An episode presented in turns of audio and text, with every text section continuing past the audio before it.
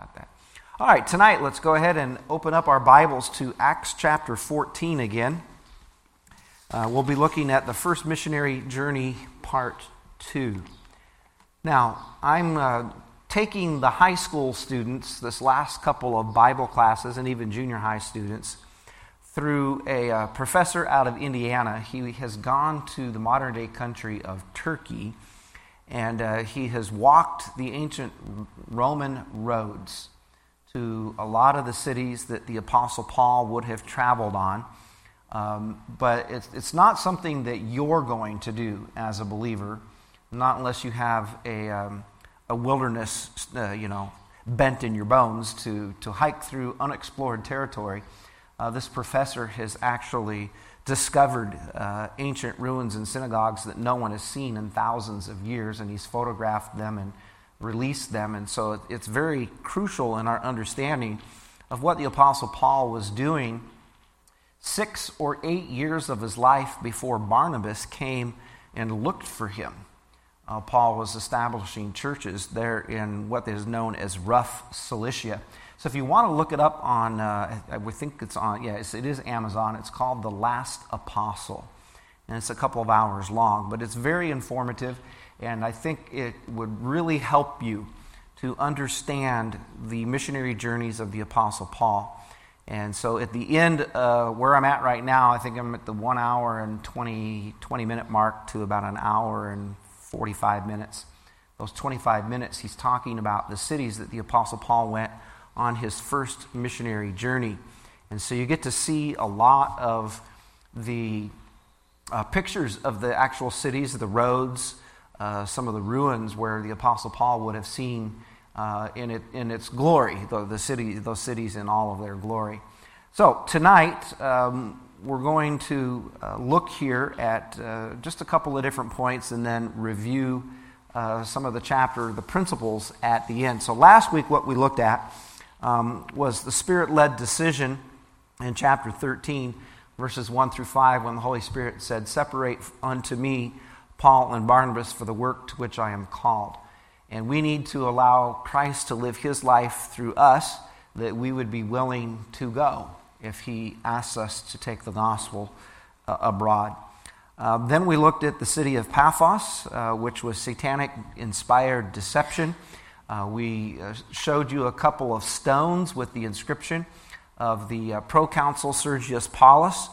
Um, and one of the reasons why Paul in chapter 14 is going where he's going uh, is because Sergius Paulus is from uh, Antioch, Pisidia, where we're going to talk about tonight. And most likely, he was sending Paul there by request to go share the gospel with his family. And isn't that interesting how a new believer right away has a burden for his family? But the satanic deception that was there was uh, Elymas, the, the sorcerer, trying to deceive the proconsul and not listening to the message of the gospel.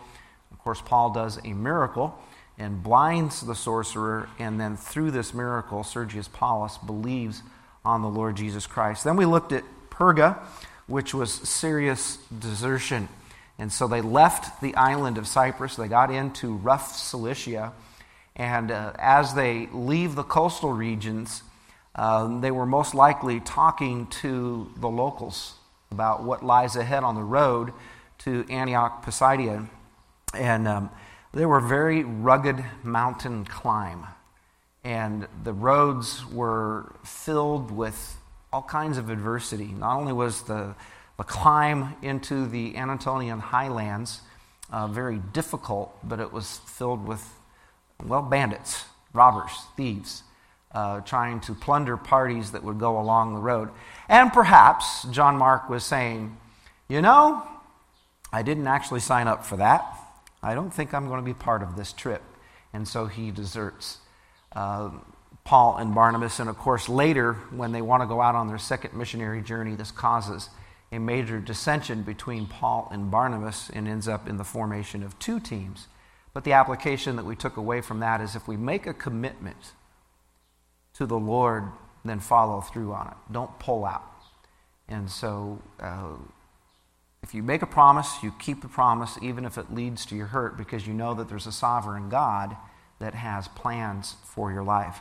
All right, so tonight we start in chapter 14, and we continue on with the, uh, the first part of the missionary journey. Now, what's going to happen is they, they kind of do the letter L and then reverse it and come back. So you might call it an out and back instead of a loop. And um, it, it's amazing that they would actually go back to the cities where they encounter some trouble. But in our first city, the missionaries suffer for Christ. And so let's look here at uh, Iconium in verses 1 through 20. And it came to pass in Iconium uh, that they went both together into the synagogue of the Jews, and so spake, and a great multitude, both of the Jews and also of the Gentile or the Greeks, Gentiles, believed. Now remember, the first missionary journey is a major expansion of the gospel to non Jewish culture.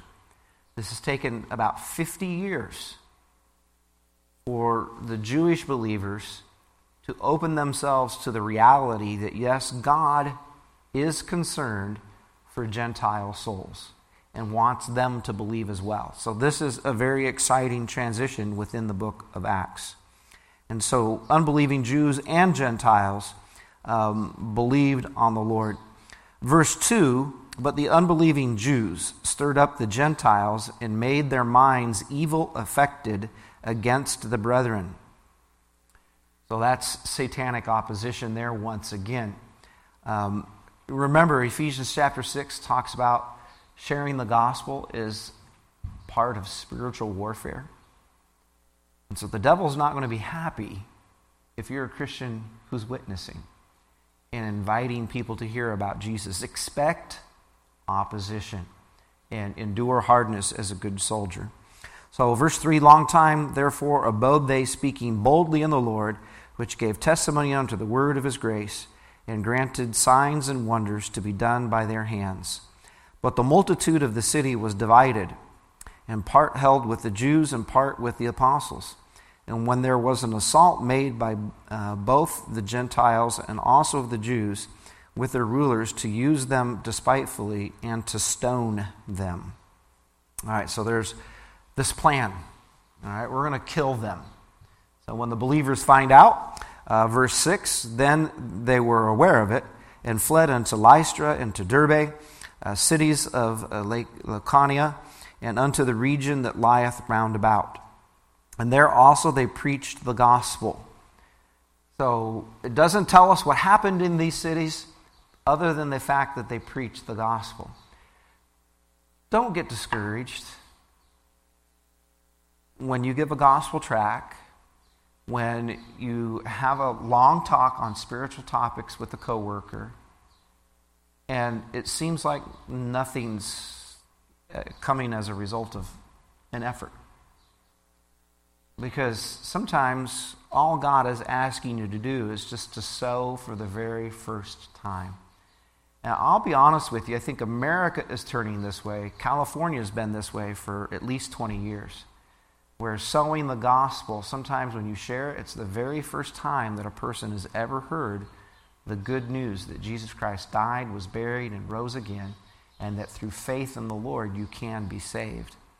So share the gospel, leave the results in the Lord's hands, because here it just says they preach the gospel, and then it moves on. All right, so here we go. Verse 8 And there were certain men at Lystra uh, impotent in his feet, being a cripple from his mother's womb, who had never walked. The same heard Paul speak unto, uh, who steadfastly beholding him, and perceiving that he had faith to be healed, said with a loud voice, Stand upright on thy feet. And he leaped and walked. And when the people saw what Paul had done, they lifted up their voices, saying in the speech of Lycaonia, The gods cometh down to us in the likeness of men. And they called Barnabas Jupiter and Paul Mercurius because he was the chief speaker. And so, if you know anything about Mercury, he's the messenger god, okay? And then Barnabas uh, was Jupiter or the superior god. And so then the priest of Jupiter, which uh, was before their city, brought oxen and garlands unto the gates and would have done sacrifice with the people. Now, is this something that as Christians we should say, hey, that's pretty cool? They want to join in with us here and they want to worship our God, but just in the way that they understand. Is that what we should say? All right. So, this is uh, really a, uh, a, a, terrible tragedy that has taken place in many parts of the world um, with so called Christian missions. The Virgin of Guadalupe uh, is a pagan deity, a goddess that has been wedded to the concept of the Virgin Mary.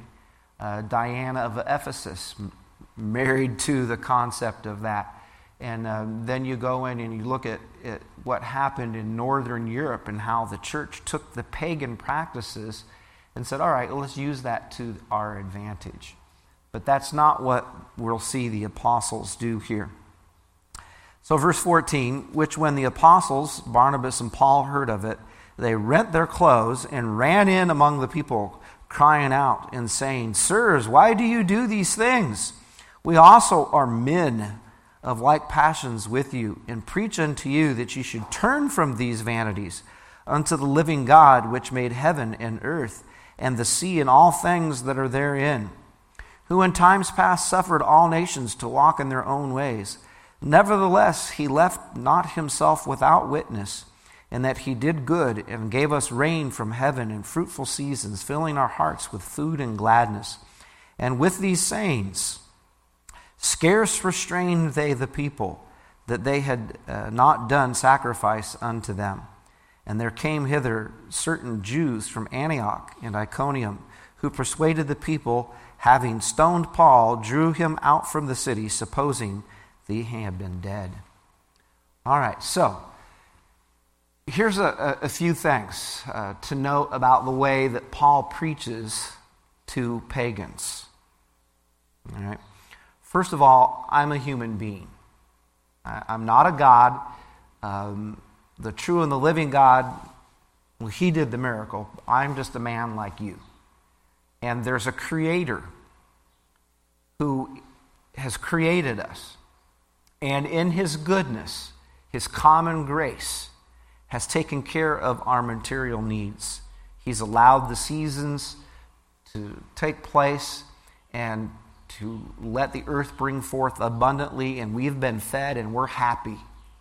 This is what we call the benevolence of God. Would you say that word with me? Benevolence. All right. So, this is the goodness of God and common grace. So, the apostle is addressing that. But then he's trying to tell them more specifically and pointedly. Now, the true and the living God would not approve of this. This is vanity. This is empty. Do you think at that point the Apostle Paul won a lot of friends? When the high priest of Jupiter is there, and he, he's essentially saying, Your religion is empty, it means nothing.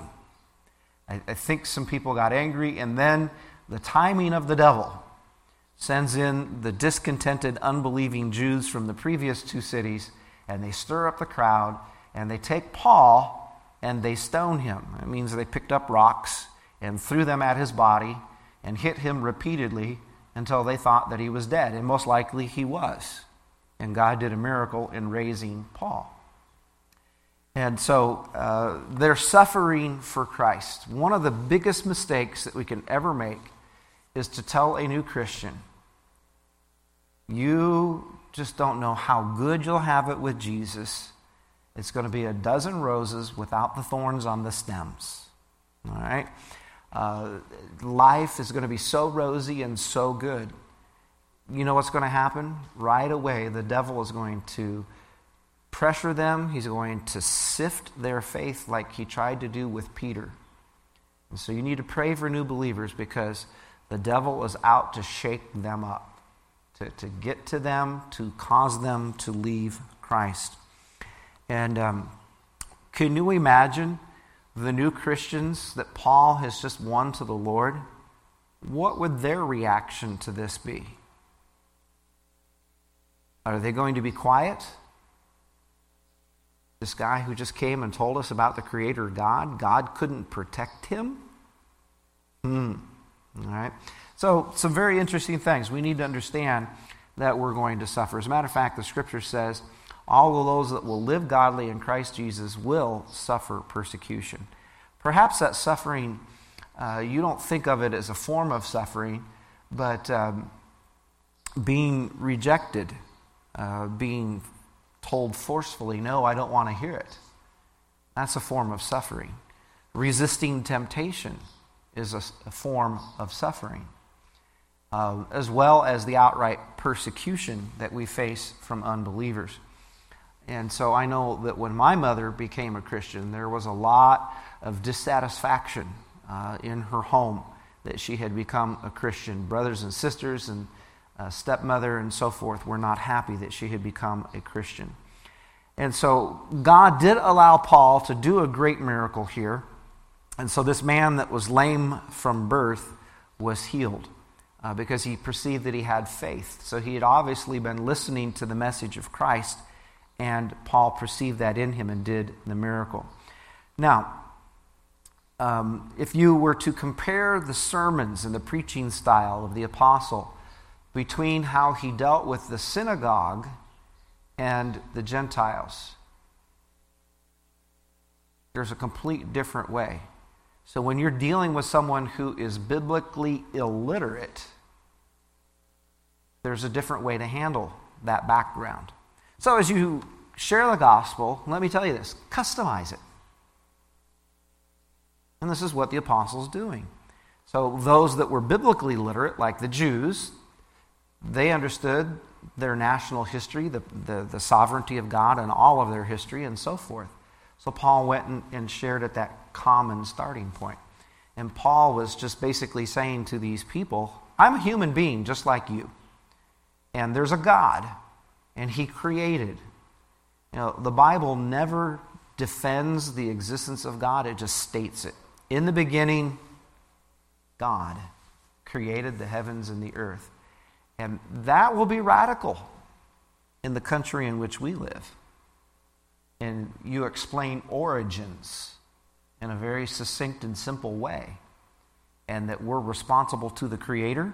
Well, that's going to get some interest going right away. So notice how the, the apostle did this.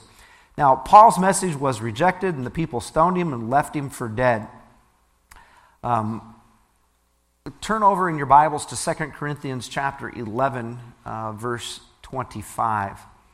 Um, he says here, Once I was stoned, uh, meaning that he was killed, most likely, and God did a miracle in, in bringing him back. In Galatians chapter 6, verse 17, he mentions brands or marks that he had on his body because of his sufferings for Christ. And so here we, we must understand that there can be suffering for Christ. Um, perhaps, as some Bible students think, uh, this is the time where Paul, uh, talking to the Corinthians in 2 Corinthians chapter 12, verses 1 through 4, um, says that he went to heaven, the third heaven. Perhaps this is the time uh, where that had taken place. Now, Let's go down verses 21 through 24. Well, let's look at 20. Howbeit, as the disciples stood around about him, he rose up and came into the city, and the next day he departed with Barnabas to Derbe.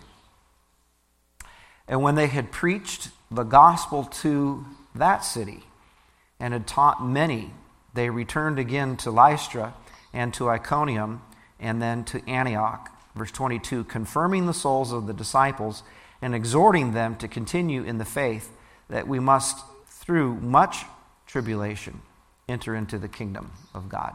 All right, so here's our proposition for the series again. Uh, let Christ live his life through yours. And then here's a map, and so you can see up here uh, where these cities are. So let me see, do I have a pointer here?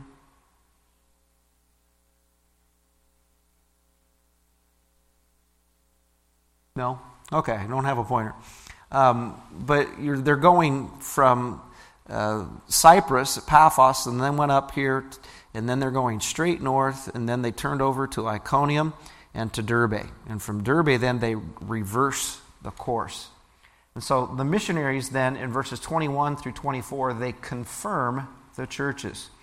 So evangelism is not enough. There must be teaching and encouragement from the Bible. So I would like us tonight to join together in an understanding what a need of Calvary Baptist Church is. Yes, we need to share the gospel, but that will be insufficient. We must teach and encourage the new Christians. And to do so, we have to invest our lives in their lives, building and maintaining and seeing a New Testament church prosper is not a convenient thing to do in life. It will cost us time and energy. We will be tired. It will exhaust us. But this is what the apostles did. So the apostle Paul established local churches wherever God led him. The local church then should be able to uh, be fed the word of God.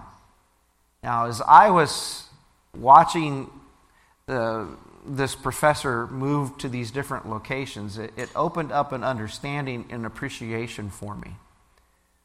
The first time the gospel has ever been heard in a city. And all you had at that point was the inspired teachings of an apostle. But yet, no letters have been written. So, how are you strengthened and established and confirmed in your faith? Well, the Apostle Paul came back through their cities. Even Lystra, where he was stoned and left for dead, he went back there maybe a couple years later. So, this missionary journey could have taken anywhere from two to four years. And so, maybe he spent some time at, in Derbe, uh, where maybe the political scene in uh, Lystra had changed. But Paul and Barnabas were not thinking of themselves, but of these new Christians who needed spiritual help and guidance. The real Great Commission is to make disciples and to teach them. And so, if you stop and you think about it, on their return journey, if you see the purple, um, they bypassed, or at least Barnabas did, he bypassed home. All right? So he didn't go home and take time to rest up with home. They were busy um, confirming the churches. And so here uh, they appointed the, the leadership. And so if you read uh, Titus chapter 1, verse 5, um, they appointed leadership. In 1 Timothy 3, they gave instructions on how uh, churches should evaluate pastors and deacons. And so, this is the first time that you have a New Testament church. You need guidance. Well, here's the reality. Uh, in the life of any New Testament church, there's going to be seasons and cycles where you invest in leadership. But when you invest in trained leaders, what do you think God wants to do with trained leaders? He wants to send them away. You see that pattern in the church at Antioch of Syria.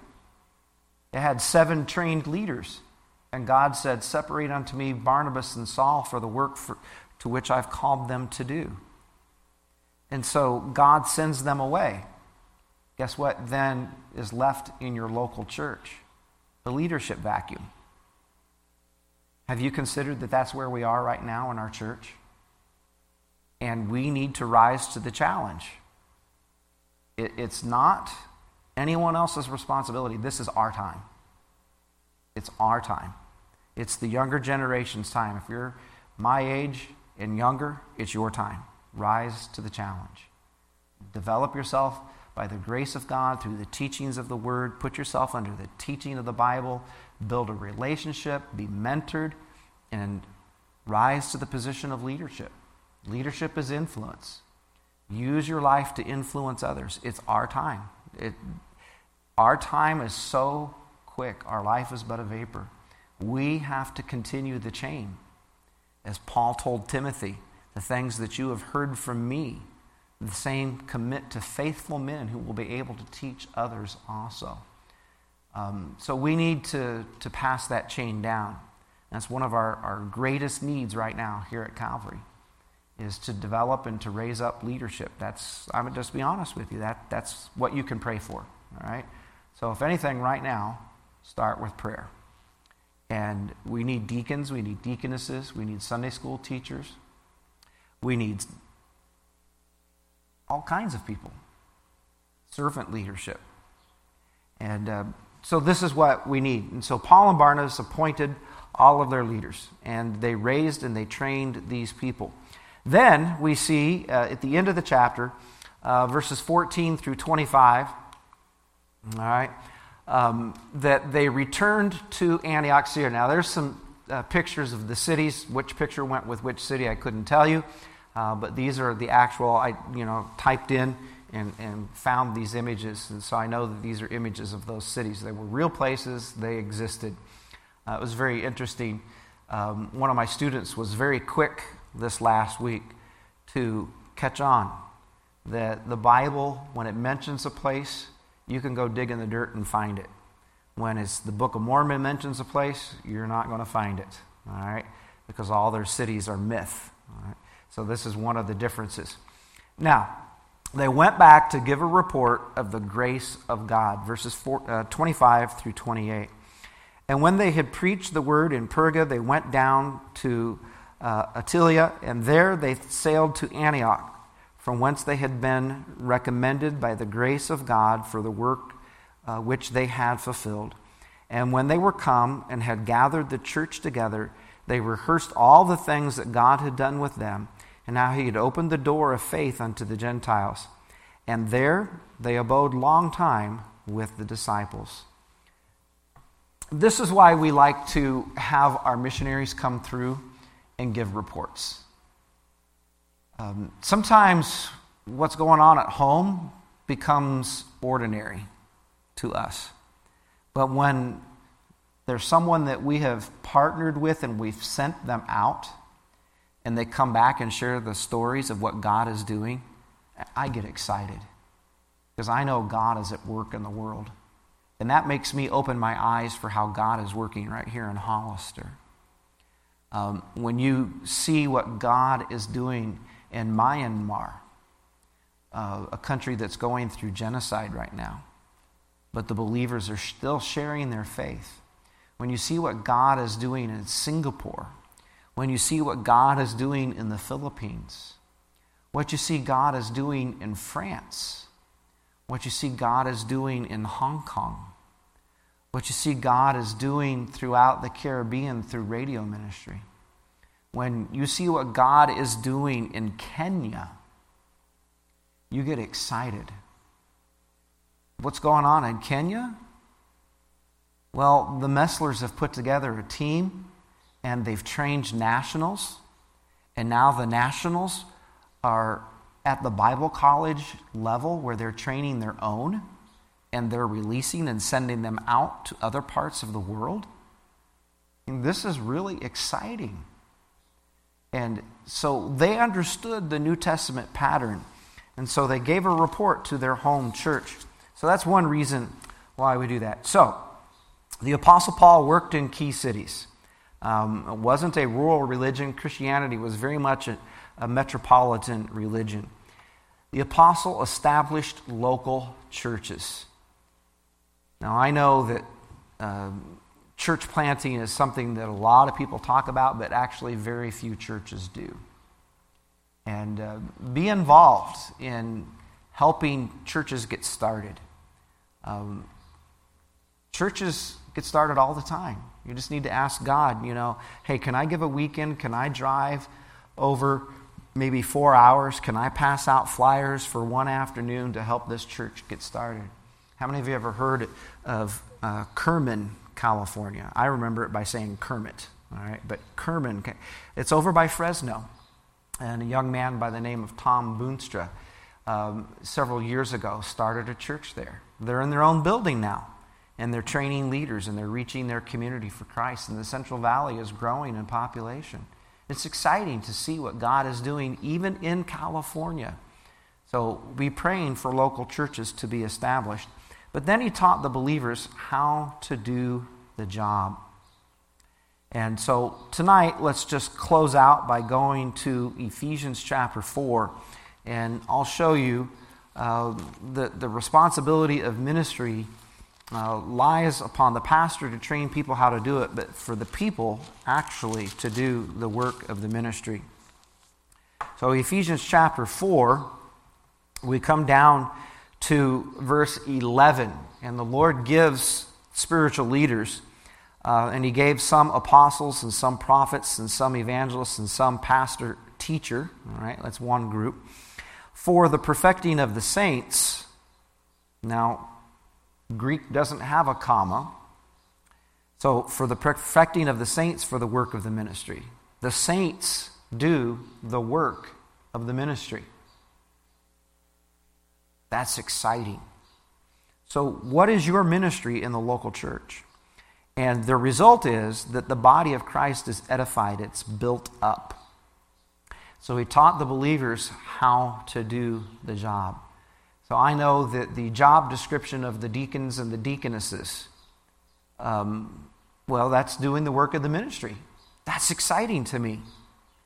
But that needs to be taught to the next generation. It has to be passed down.